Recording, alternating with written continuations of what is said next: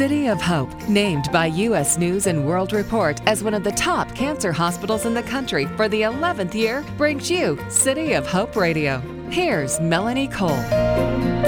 Pancreatic cancer is one of the most challenging diseases to treat since it rarely shows symptoms in its early stages. However, aggressive therapies and specialized care can significantly improve outcomes and increase the likelihood of a cure. City of Hope has one of the most experienced pancreatic cancer programs in the United States, with a multidisciplinary team that takes an integrated approach to fighting cancers of the pancreas.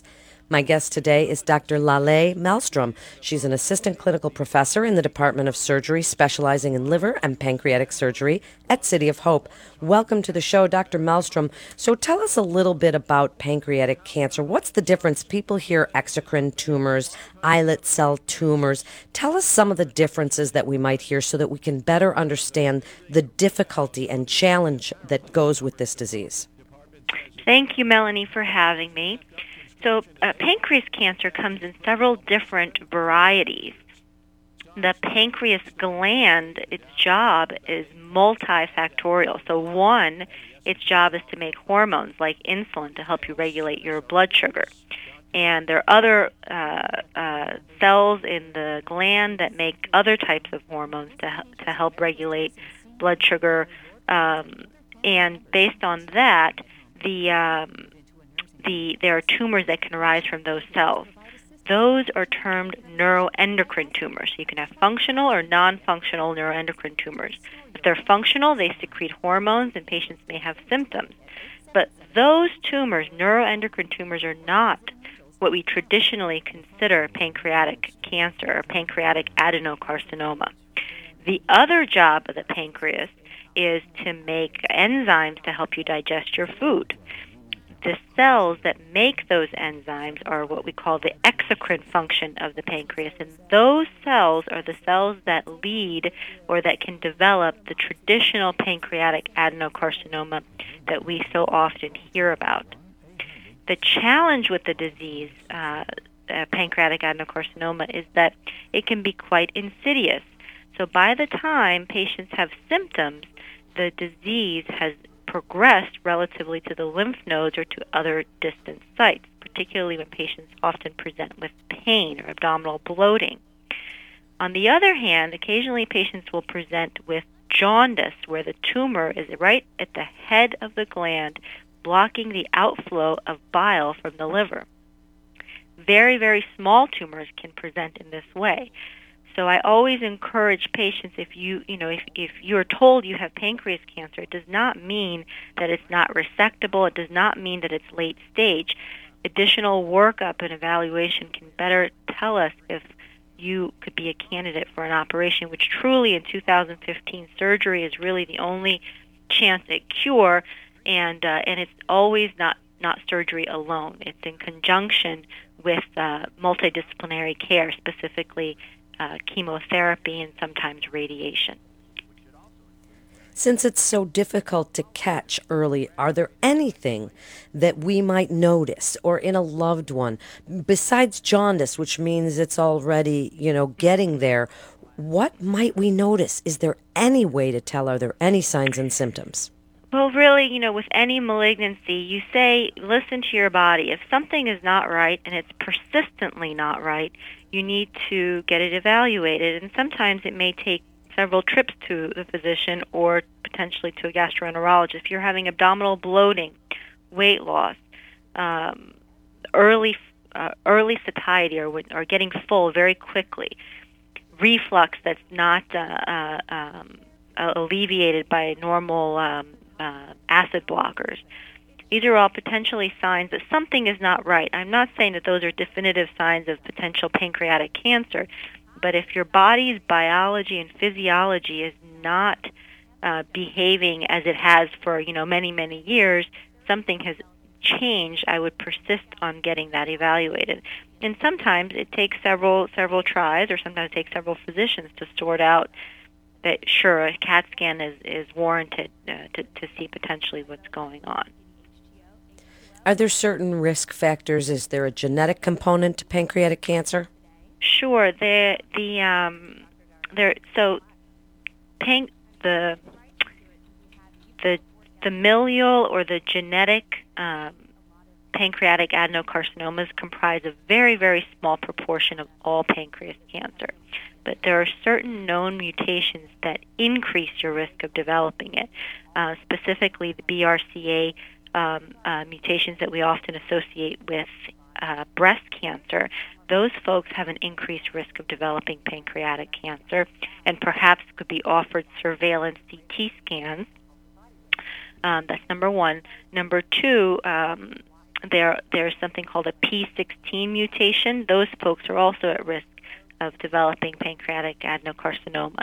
When you first uh, meet a patient as a as a physician or as an internist and you do their family history, if they have an extensive history of gastrointestinal cancers, melanoma, and breast cancer, those should all be signals in your mind that potentially this patient could be at risk of developing pancreatic cancer and imaging or um, or more careful monitoring is warranted. So tell us about the treatments. You mentioned that surgery is definitely something you have to do now, along with other multidisciplinary approaches. What is going on in the world of pancreatic cancer? What's exciting in the research and surgery? Because we hear, Dr. Melstrom, Sure. about the Whipple procedure, this big, Sure. huge procedure. Sure, What's going on in your world? So, you know, the the uh, it has been over decades and decades and decades where we don't necessarily change the complications associated with that operation. It's quite a large operation. We cut a piece of the stomach, we cut a piece of the bile duct, we cut a piece of the pancreas, and then we reconstruct all those three um, uh, all those three um, uh, areas of division. And uh, the operation is certainly safer than it was uh, 20, 30 years ago, but the potential complications still occur. We have made great advances in addressing those potential complications with interventional radiology, CAT scans, um, uh, certain procedures we do in the operating room to minimize the severity of the complications.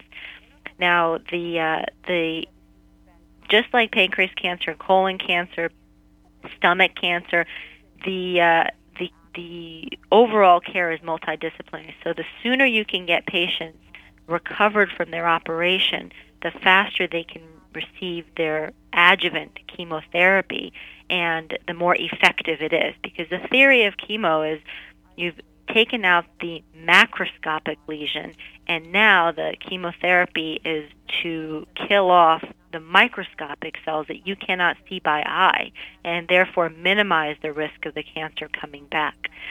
So, uh, so for us, minimally invasive surgery is uh, is really the next horizon to improving the uh, the functional um, uh, ability of the patient after uh, an operation like a Whipple or a, uh, a distal pancreatectomy.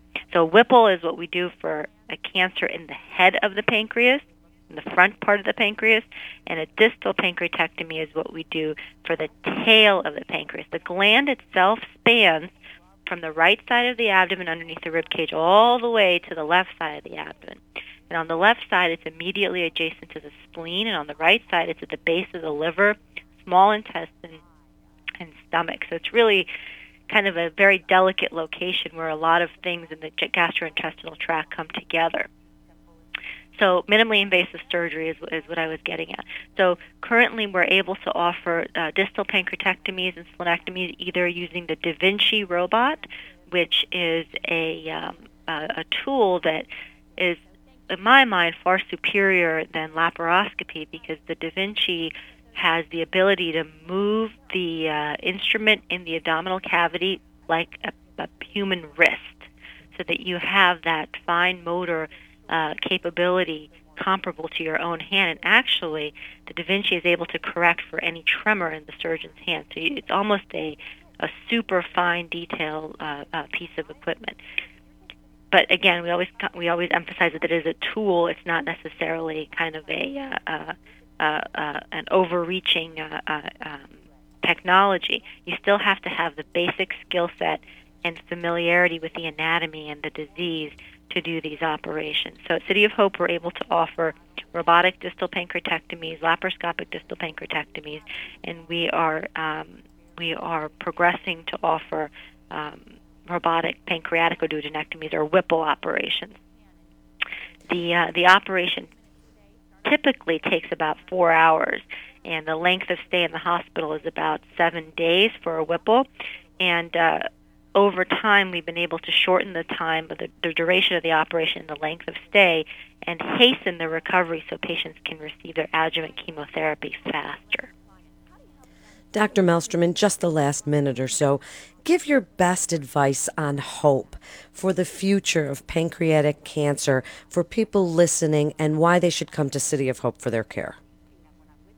So, number one, hope in that um, this disease, I would say after melanoma, has the greatest amount of effort and uh, technological advancement on a molecular level.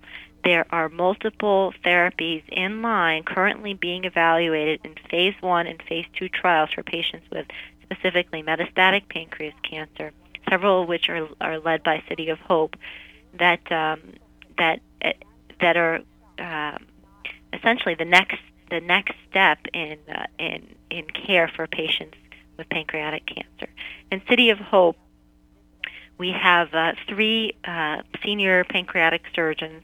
We have uh, two medical oncologists, um, one radiation oncologist, and two interventional radiologists whose primary effort and goal is the care of GI malignancies.